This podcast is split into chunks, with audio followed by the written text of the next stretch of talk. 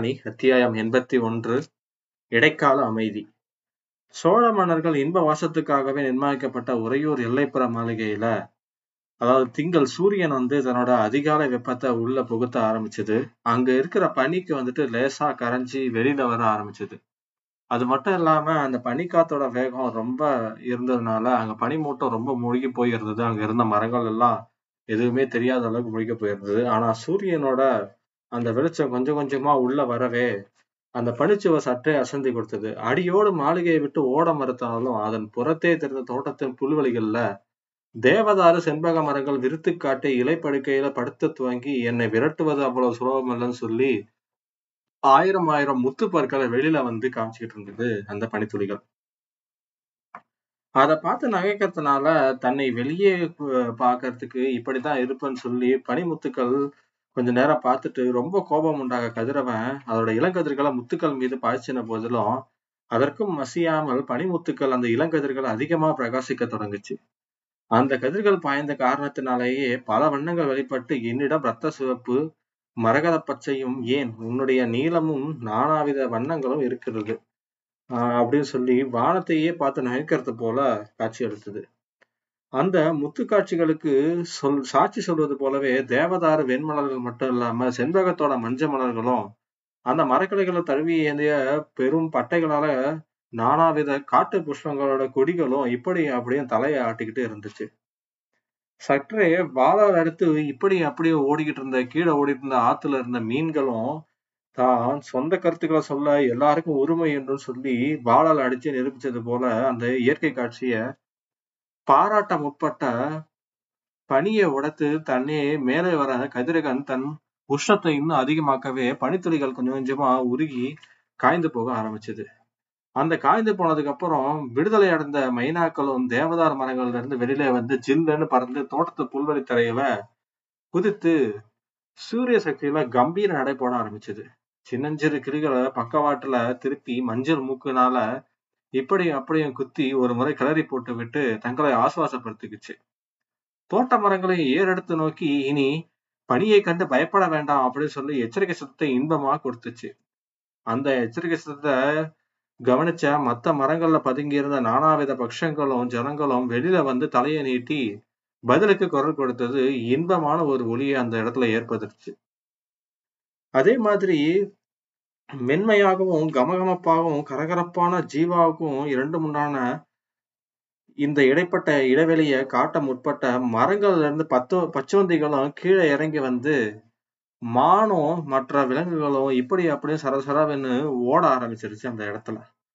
உலகத்துல சகல ஜீவராஜிகளுக்கும் உயிரளிக்கும் கதிரவன் தொட்டு எழுப்பியதால பனிப்போர்வையும் அங்கே உறைந்து வெளியில போயிருந்த அந்த இடத்துல பனிப்போர்வை உருகி வெளியில போக ஆரம்பிச்சது உறையூர்ல. எங்கும் கால்நடைகள் அரபாரமும் நடமாட்டமும் அதிகமா கேட்க ஆரம்பிச்சது.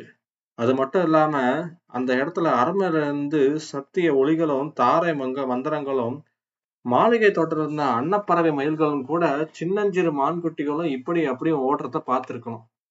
மயில்களும் தன் தோகையை ஒரு முறை விரிச்சு உதறிட்டு இப்படி அப்படியும் கழுத்தை நீட்டி நகரத்தை எட்டி பார்க்க ஆரம்பிக்குது. இப்படியெல்லாம் போயிட்டு இருக்கும் போதும் அந்த மாளிகையில இருக்கிறவங்க உல்லாசத்துக்கான உண்டாக்கப்பட்ட மாளிகையில இருக்கிறவங்க உல்லாசத்தை அனுபவிக்காம ரொம்ப கஷ்டத்துல இருக்கிறாங்க. அது வேற யாரும் இல்லைங்க. நம்ம பூவழகிதான். அதாவது அவ எப்படி இருக்கிறான்னு நம்ம இவங்க சொல்றாங்கன்னா முல்லைக்கொடி வெளியில இருந்து உள்ள வந்து எட்டி பாக்குது உள்ள பார்க்கும் பொழுது பார்த்து அந்த கொடியே திரும்ப தன்னை வெளியில கூட்டிட்டு போயிட்டு ஐயே என்ன இப்படி இருக்கிறான்ற மாதிரி ஆயிடுச்சு. அதாவது இயற்கையே கண்டு இறங்கும் வண்ணம் துன்பமே வடிவாய் சரளத்தின் ஓடமா இருந்த பஞ்ச நிலையில துவண்ட நிலையில படுத்து கிடந்தா பூவழகி. அவளை எட்டி பார்த்த முளைக்கொடியோ எத்தனை எழிலுடன் விளங்கினாலும் துவண்ட போன அந்த கொடியை கண்டதுக்கு அப்புறம் பயந்து போயிட்டு முல்லைக்கொடியே திரும்ப வெளியில போயிருச்சுங்க. இந்த இடத்துல முல்லைக்கொடியா பூவழகியை நினைச்சுக்கிட்டு அதாவது வாடி வதங்கி போய் தன்மையிலையும் கொடியில் திகழ்ந்த அந்த ஒரு அழகும் இணையற்ற ஒரு எழிலோட செழிப்போட விளங்கினா பூவழகின்னு சொல்றாங்க. அதாவது அழகுன்னு சொல்றது இந்த இடத்துல வந்துட்டு அவளோட உடல் அழக சொல்றாங்க. ரொம்ப சோர்ந்து போய் தான் இருக்கிறா. அது மட்டும் இல்லாம அதாவது என்ன சொல்றாங்கன்னா கெட்டாலும் மேன் மக்கள் மேன் மக்களே. அதாவது உயர்ந்த இடத்துல இருக்கவங்க உயர்ந்த மக்கள் தான் அப்படின்னு சொல்லி இந்த இடத்துல சொல்றாங்க. சோர்வடைந்த நிலையிலும் அவள் விழிகள் இருந்த கம்பீரம் கொஞ்சம் கூட குறையாம சித்தம் பாதிக்கப்பட்ட நிலைமை போல வெறித்த பார்வையுடன் அந்த பஞ்ச நிலை படுத்து கிடந்தா. பூவழகி சரளத்துக்கு வெளியே கண்களை நோக்கி அப்படியே பார்த்துட்டு இருந்தா அந்த மனோக மனோகர இன்ப காட்சியை ரசிக்காம எது எங்கேயோ வெறுத்த பார்வைய பார்த்துக்கிட்டு இருந்தா பூவழகி இப்படி சூரியன் உதிர்ச்சி மேல பட்டதுக்கு அப்புறமும் வெளியே எந்திரிச்சு வராம தலையே காமிக்காம அப்படியே தோண்டு போய் கிடக்கிறதே தலைவிக்கு ஒரு பழக்கமா போய்விட்டது. இது அவளோட தோல்வி இன்பவல்லி மட்டும் இல்லாம சமீப நாட்களுக்கு வரை அங்க வந்து போய் கொண்டிருந்த அள்ளியும் அறிஞ்சுதான் இருந்தான். அது மட்டும் இல்லாம வழக்கத்திற்கு மாறா இன்று நான் வந்த காரணத்தை பெண்களில் ஒருவர் பூழகியை நோக்கி நிதானத்தை ஏற்படுத்திட்டு நான் சொல்றேன் அப்படின்னு சொல்லி என்ன காரணமா இருக்குன்னு சொல்லி கேட்கிறா பூழகி அவகிட்ட. பரிகாரம் ஒண்ணுதான். அந்த பரிகாரம் எங்க போயிருக்கிறது? அதை எப்படி கண்டுபிடிப்பது? மீண்டும் கிடைக்குமா? கிடைக்காதா? இதை பற்றிய தகவல் ஏதாவது தெரிஞ்சதா அப்படின்னு சொல்லி தெரியாததுனால பூவழகி அந்த மாலைகள் சிறைவரிக்கப்பட்ட நாளிலிருந்து மாதா மாதம் அவள் உடற்கற்று குலைந்து போய் சிந்தையும் குறைந்து போய் வந்ததை எல்லாரும் பார்த்துட்டு தான் இருந்தாங்க. அதாவது ரெண்டு பேர் மெயினா இன்பவள்ளியும் அள்ளியும் அதனால சொல்ல வண்ணா திகில அடைஞ்சிட்டாங்க. அவளுக்கு சிறைப்பட்டு கிடந்த ஆறு மாத காலங்கள்ல சோழ நாட்டில் ஏற்பட்ட நிலையும் கிட்டத்தட்ட அவள் அந்த நிலைக்கே வந்து கொண்டிருந்தால முதல் இரண்டு மாதங்கள் அந்த பக்கத்துல ஒற்றர் மூலம் எட்டி பார்த்துட்டு இருந்தாங்க. பெருமானந்தரும் கரிகாலரும் கூட பக்கத்துல வந்து ஏதோ ஒரு சில விஷயங்களை சொல்லிட்டு தான் போனாங்க. ஆனா அவங்களும் கொஞ்சம் எல்லைப்புற மாளிகையில காவல் அதிகப்படுத்ததுக்கு அப்புறம் வராம போயிடவே பூவழிகளோட நிலைமை அதோ கதியா ஆயிருச்சு.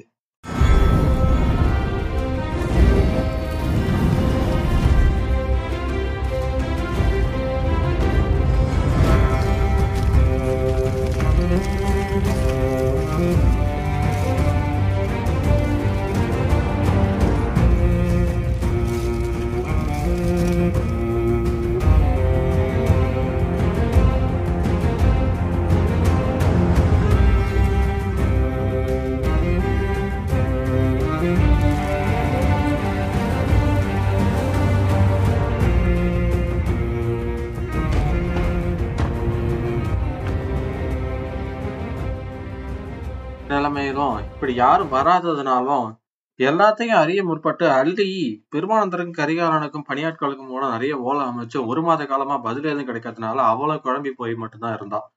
கோபமாவும் இருந்தா. அதை வாய் விட்டு பூவழகிட்ட சொல்லவும் செஞ்சான் ஆனா பூவழகி பதில் எதுவும் சொல்லாம வரட்ட சிரிப்பு ஒண்ணுமே பதிலா அந்த இடத்துல கொடுத்தான். இப்படி வரட்ட சிரிப்பு சிரிப்பதும் வெறுத்து சராளத்துக்கு வெளியே பார்ப்பதும் பூவழகியோட பிரதிதினம் விருது விருந்தாளி காட்சியாவே போயிருச்சு. அவர் இதயத்துல உயிரணுக்களை சுழல விட்ட ஒரே ஒரு சக்தி எங்க இருக்கிறது? என்ன செய்கிறது என்பது மட்டும் அரிய திராணி இல்லாததுனால அவர் புத்தி புல்லேது மட்டும் கட்டாந்தரைய போல ஆகி போச்சு அதனால அதுல எதுவுமே விளைய சக்தி இல்லாம பார்வையில அந்த சக்தி இல்லாம போயிடுச்சு. இளஞ்செடியம் பிரிவால மனோவியாதி வளர்ந்து விட்டதுனாலும் பின் பனி காலத்துல இயற்கை மனோரஞ்சனமான சூழ்நிலையை சிருஷ்டித்து விட்டதுனாலும் அந்த காலை நேரத்துல பஞ்சனையில வஞ்சி கொடி என துவண்டு கிடந்த பூவழகி பின்புறம் இருந்து அவள் நெருங்கி வந்த தோழி இன்பவல்லி அம்மா அப்படின்னு சொல்லி மெல்ல அழைக்கிறான். பூழைக்கு படுத்திருந்த முறையை அதிகமா மாத்திக்காம மெல்ல தலையை மட்டும் தூக்கி படுத்து எங்கேயோ விரிச்சு பாக்குறான் அதை பார்த்ததுக்கு அப்புறம் இன்பவல்லி விழுந்து விட்டதம்மா அப்படின்னு சொல்லி அழுத்தி சொல்றான். பூவழகி அந்த சித்தத்தை குலையாம துன்பம் அப்படின்னு சொல்லி மனோகரமா இதழில் தவளை விட்டுட்டு புன்னகைய யாருக்கு? அப்படின்னு சொல்லி கேட்கிறான். பூவழகியோட கேள்வியை கருத்தை புரிஞ்சுக்கிட்ட இன்பவல்லி புரிஞ்சுக்கிட்டாலும் புரியாதது போலவே எல்லோருக்கும் தானம்மா? அப்படின்னு சொல்லி தலையை வேறு பக்கம் திருப்பிக்கிட்டு பதில சொல்றா எல்லோருக்கும் என்று சொல்லாத என்பவல்லி என முணுமுணுக்கிறா பூவழகி. வேறு எப்படி அம்மா சொல்ல வேண்டும் என்று நினைத்து கேட்டா இன்பவல்லி குரல்ல கொஞ்சம் பயந்துகிட்டே.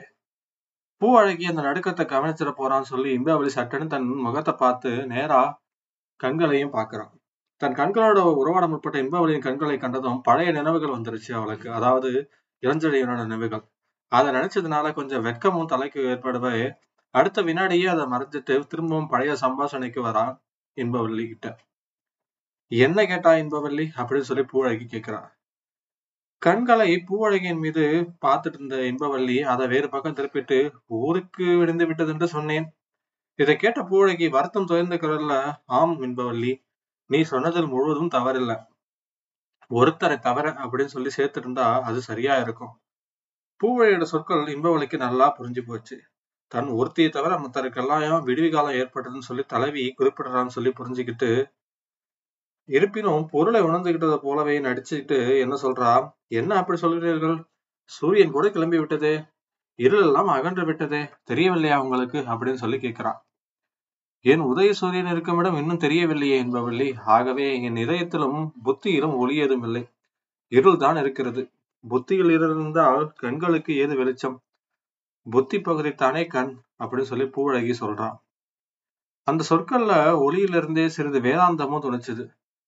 துன்பமும் அதிகமா விளங்குச்சு பூவழகி வார்த்தைகள்ல இருந்து நீங்கள் இப்படி பேசுவது சரியில்லை அம்மா அப்படின்னு சொல்லி மிகுந்த க மரியாதையுடனும் கற்று கடுமையுடனும் சொல்றா என்பவள்ளி ஏன் சரியில்லை என்பவள்ளி என் உள்ளத்தில் ஒளி இல்லை ஆகவே கண்களும் ஒளி இல்லை சொற்களிலும் இருக்காது இதில் தவறு என்ன அப்படின்னு சொல்லி வெறுத்த பார்வையா இன்பவல்லிய பாக்குறா பூவழகி. நீங்கள் வெளிர்குலம் அம்மா. அப்படின்னு சொல்லி முணுமுணுக்கிறா. அதை நினைவுபடுத்தாதே என்பவல்லி ஏன்? வீரர்கள் மரபல்லவா அது கயவர்கள் மரபும் கூட தமிழகத்தில் பரவி விட்டது இருங்கோவில் ஒருவனை வைத்து மரபை எடை போடுவது தவறம்மா பின் யாரை வைத்துக் கொண்டு எடை போட வேண்டும் என்பவல்லி அந்த கயவனுடன் சேர்ந்து அவனுக்கு பக்கபலமாக நிற்கும் பனிரெண்டு வெளிர்களையும் சேர்த்தா சொல்ல வேண்டும். அப்படின்னு சொல்லி மஞ்சத்திலிருந்து சட்டனு உணர்ச்சி வசத்தினால வேகமா எந்திரிச்சு உட்கார்றாங்க மாரப்பவையரோட மகள் பூவழகி. பூவழகி வேகமா எந்திரிச்சு உட்கார்ந்ததை பார்த்து இன்பவல்லி அவள் உடல்ல இன்னும் உயிர் இருக்கிறது. பன்னிரண்டு விரல்களையும் வைத்து எடை போட வேண்டியதில்லை அம்மா. தங்கள் தந்தையை வைத்து எடை போட வேண்டியதானு சொல்லி இன்னும் உசுப்பி விடுறாங்க. பஞ்சனிலிருந்து எழுந்து உட்கார்ந்த பூவழகி கலகலான சிரிச்சிட்டு ரெண்டு மாத காலமா என்னை திரும்பியே பார்க்காத என் தந்தையை வைத்துக் கொண்டு எடை போட வேணும்னு சொல்ற நீ. தந்தை மகளை சிறையில் எடுத்திருக்கிறான் அந்த வஞ்சகனுடன் கலந்து இச்சகம் பாடி அரண்மனை இன்ப போகத்தை அனுபவித்து வரும் என் தந்தையை கொண்டு வெளிர் குலத்தை இலை போட சொல்கிறார். கண்டிப்பாக எடை போடலாம் என்பவல்லி அப்படின்னு சொல்லி ஏரண சிறப்பையும் சொற்களையும் உதற விடுறாங்க. தந்தையை பற்றி தவறாக நினைக்காதீர்கள் அம்மா. நமக்குத்தானே இரண்டு மாத காலமாக அவரை பற்றி தகவல் எதுவும் தெரியவில்லை. ஏன் இல்லை கருவூர் செல்வதற்கு முன்பு சமநாடிகளே சொன்னாரே என் தந்தையிடம் இருங்கோவிலுக்கு பூரண நம்பிக்கை இருப்பதாக. அடிகள் கருவூர் சென்று இரண்டு மாதம் ஆகிறதே. ஆமாம் அதனால் என்ன? பிறகு உங்கள் தந்தையோ இருங்கோவையிலோ மாறவில்லையே என்பது நிச்சயம். எதையும் கண்டுபிடிக்கும் சக்தி அல்லியே கூட இதை பத்தி எதுவும் சொல்லவில்லையே. அவளுக்கு தகவல் தெரியாதோ என்னவோ? இதில் தெரிவதற்கு என்ன இருக்கிறது? இன்பவல்லி மன்னர் ஒருவரை தவிர இருங்கோவேலுக்கு என்னை மனமுடிப்பதற்காக ஒற்றை காலில் இருக்கிறார்கள். பெருமானந்தரும் சமநாடிகளும் கூட அரசியல் காரணம் கூறுகிறார்கள். என் தந்தையும் அதற்கு ஒப்புக்கொண்டு விட்டதாக அல்லியே சொல்லவில்லையா? ஆம் சொன்னார்கள் அம்மா. ஆனால் இரண்டு மாத காலமாக அதை பற்றி செய்தி ஏதும் இல்லை. அரசரையர்கள் தங்கள் திருமண பத்தி திருமணத்தை பற்றியும் எல்லாம் கட கிணத்துல கல்ல போட்டது போலவே அப்படியே கிடக்குது. இது இடைக்காத அமைதி என்பவள்ளி புயலுக்கு முன்பு அமைதி என்பது கேள்விப்பட்டதில்லையா? நீங்கள் பெரும் புயலை எதிர்பார்க்கிறீர்களா? பூவழகி உடனே பதில் சொல்லாம பஞ்சனத்தை விட்டு கொஞ்சம் சிரமப்பட்டு கீழே இறங்கி மயில் போல நடந்து போய் முன்னாடி போயிட்டு இருக்கிறா ஆம் என்பவல்லி நான் பெரும் புயலை எந்த நிமிடத்திலும் எதிர்பார்க்கிறேன். நாட்டின் மட்டுமல்ல என் வாழ்விலும் சொந்த வாழ்விலும் கூட திடீர்னு பல மாற்றங்களை எதிர்பார்க்கிறேன் என்பவல்லி அப்படின்னு சொல்லி சொல்றாங்க. சொல்றான் நிகழ்ச்சிகளை தொகுத்துப்பார் என்பவல்லி புகாரை இருங்கோவில் சாசனப்படி யவனர்கள் ஏற்றுக்கொண்டு சொத்தாக்கி கொண்டதை டைபீரியஸ் யவனராணிக்கு மா மாடாபிஷேகம் செய்ய இந்திரவிழா மாளிகையை வீனஸ் கோயிலுக்கு பெரும் மாறுதல் செய்தனுடைய மாடாபிஷேகத்தை இன்னும் நடத்தல. பெருமானந்தரின் திருமணத்தை நடத்தி முடிக்க தொழிற்சாலையுடைய இரண்டு மாத காலமாக வானகரக்கரையை விட்டு வெளியேறாமலும் இருங்கோவிலுக்கு தூது எதுவும் அனுப்பாமலும் சத்தமே இல்லாம இருக்கிறாரு. அரசியல்ல மிகப்பெரிய பட்டுடைய வெகு பார்க்கும் தொழில இணையற்ற வருமான சமநாடிகளும் ரெண்டு மாத காலம் முன்பு திடீரென கருவூர் போய் பழைய பழையபடி துறவியலையும் அலுவலகம் திளைக்க ஆரம்பிச்சிட்டாரு. வஞ்சகனான இருங்கோவில் கூட இந்த பக்கம் எட்டி வேலை இரண்டு மாத காலமாக. என்னை துன்புறுத்துவதற்காக. அரண்மனையில் இருக்கும் என் தந்தையோ மற்ற வெளிகளோ யாருமே இருக்கும் இடம் தெரியவே இல்லை. சோழர்கள் தலைநகரத்துக்கு ரெண்டு புறம் விஜயம் செய்து அமளித்துளை எழுப்பிய சேர பாண்டிய மன்னர்களையும் பற்றி தகவல் எதுவும் கிடைக்கவே இல்லை. பதினைந்து நாட்களாகவும் அல்லியையும் காணும். தமிழகமே சம்பித்து விட்டதா என்பவல்லி இல்லை இல்லை. நாம் அறியாத பயங்கர சூழ்நிலை ஏதோ ஒன்று உருவாகிட்டு வருது. அது என்னவென்று நம்மால் உணர முடியவில்லை. அவ்வளவுதான். ஆனால் மனம் சொல்கிறது என்பவல்லி ஏதோ பலமான தீமை தமிழகத்துக்கு ஏற்பட இருக்கிறது. அதில் வெளிர்களுடைய பரம்பரையாயே துன்பம் துன்பப்படும் அத்தகைய குலத்துல பிறந்த நான் பெருமையாக நினைக்கவில்லை. மிகவும் சிறுமையா நினைக்கிறேன். அந்த குலப்பெருமையை நினைவுபடுத்தாத. நான் பெருமையா நினைக்கிறேன் சிறுமையா நினைக்கிறேன் அப்படின்னு சொல்லி பூவழகி சொல்றாங்க. அவர்கள்லாம் நாம இப்பொழுது அவர்கள் நடத்தும் சதுர சதுரங்க காய்கள் தான். வேற ஒண்ணும் இல்லை அப்படின்னு சொல்லி பூவழகி பேசிக்கிட்டே போக திடீர்னு பேசி நிறுத்தி மச்சத்துல இருந்து மயில நடந்து போய் வெளியே போய் இன்பவள்ளி அதை பார்த்ததுக்கு அப்புறம் தன் தலைவி இப்பவே இப்படி அவ்வளவு அழகா நடக்கிறான்னா நம்ம தலைவர் மட்டும் திரும்ப வந்துட்டாருன்னா நம்ம தலைவிய எப்படி அழகா இருக்கும் அப்படின்னு சொல்லி யோசிக்கிறா. பஞ்சனையில இருந்து எழுந்து போன பூவழகி சாணத்தை முடிச்சுட்டு இன்பவள்ளி கட்டாயத்தின் மேல பாலை மட்டும் கொஞ்சோண்டு அருந்துட்டு மாளிகை தோட்டத்துல நோக்கி வாயில நோக்கி உட்காந்துக்கிட்டு மீண்டும் ஏதோ தீவிர ஆலோசனை நடந்துட்டாங்க. அதாவது அவளை தொடர்ந்து தோட்டத்துக்கு வந்த தூ- தூரத்திலிருந்து நோக்கி வந்த இன்பவள்ளி அன்று காலையிலே பூவழகி வருத பல விஷயங்கள் நினைச்சிட்டு அப்படி என்ன ஆபத்தை தலைவி எதிர்பார்க்கிறாங்க? அப்படின்னு சொல்லி பல முறை கேட்டுக்கிட்டா. எல்லாம் தலைவியின் வீண் பிரம்மை. இரண்டு மாத காலமாக அமைதியாக இருக்கும். ஏதோ காரணம் இருக்கலாம். ஆனா இங்கு வராதவருக்கு பல அலுவல்கள் இருந்திருக்கலாம். அலுவல்கள் முடிந்ததும் யாராவது வரலாம். அப்படின்னு சொல்லி தனக்கு தானே சொல்லிக்கிட்டார் மக்கள் இல்லாம அவ என்ன பண்றா? நினைவுகளும் பல இடத்துல போயிட்டு மாளிகைக்கு வெளியே திடீர்னு சொல்லி புறவிகள் சத்தம் கேட்குது அதை கேட்டதுக்கு அப்புறம் பூவழகி பூவழகி என பெரும் குரல் அழைச்சிக்கிட்டே அங்க உள்ள வருது. ஏதோ சாபமோஷனம் வந்துட்டது போல அப்படின்னு சொல்லி இன்பவள்ளி பூரட்சி எழுந்து நிக்கிறா. அது அந்த குரலுக்கு ஏற்பட்ட உணர்ச்சியினால எல்லாத்தையும் பறக்க விட்டுட்டு பூவழகியும் கூட தட்டி எழுப்ப முயலவே அவளும் வயற்படி முகப்புல சட்டன்னு எழுந்து நிக்கிறா. யார் அந்த குரல்? யார் அப்படி அழைச்சது பூவழகி? இத்தனை நாட்களுக்கு அப்புறம் யார் அவளை காண வந்தது? அடுத்து என்ன நடக்க போகுதுன்றதெல்லாம் வரப்போற பாக்கத்துல பார்க்கலாம். நன்றி வணக்கம் நண்பர்களே.